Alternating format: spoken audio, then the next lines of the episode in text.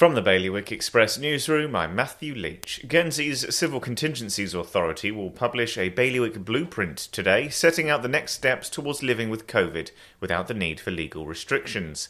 Meanwhile, architects in Jersey have formally objected to plans to build a new hospital at Overdale, saying the delivery process has led to a poor design with no regard for Jersey's unique sense of pride. Guernsey's Director of Public Health expects adults to be offered another COVID vaccine booster, which would be a fourth jab for most people, but not until the autumn. And Jersey spent more than £46,000 between 2020 and 2021 on hotels and temporary lets for young people leaving care because there isn't enough adequate accommodation available for them. For more on this and all of today's stories, you can visit bailiwickexpress.com.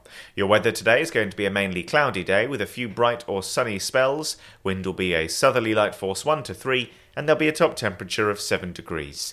And that's the latest from the Bailiwick Express news team.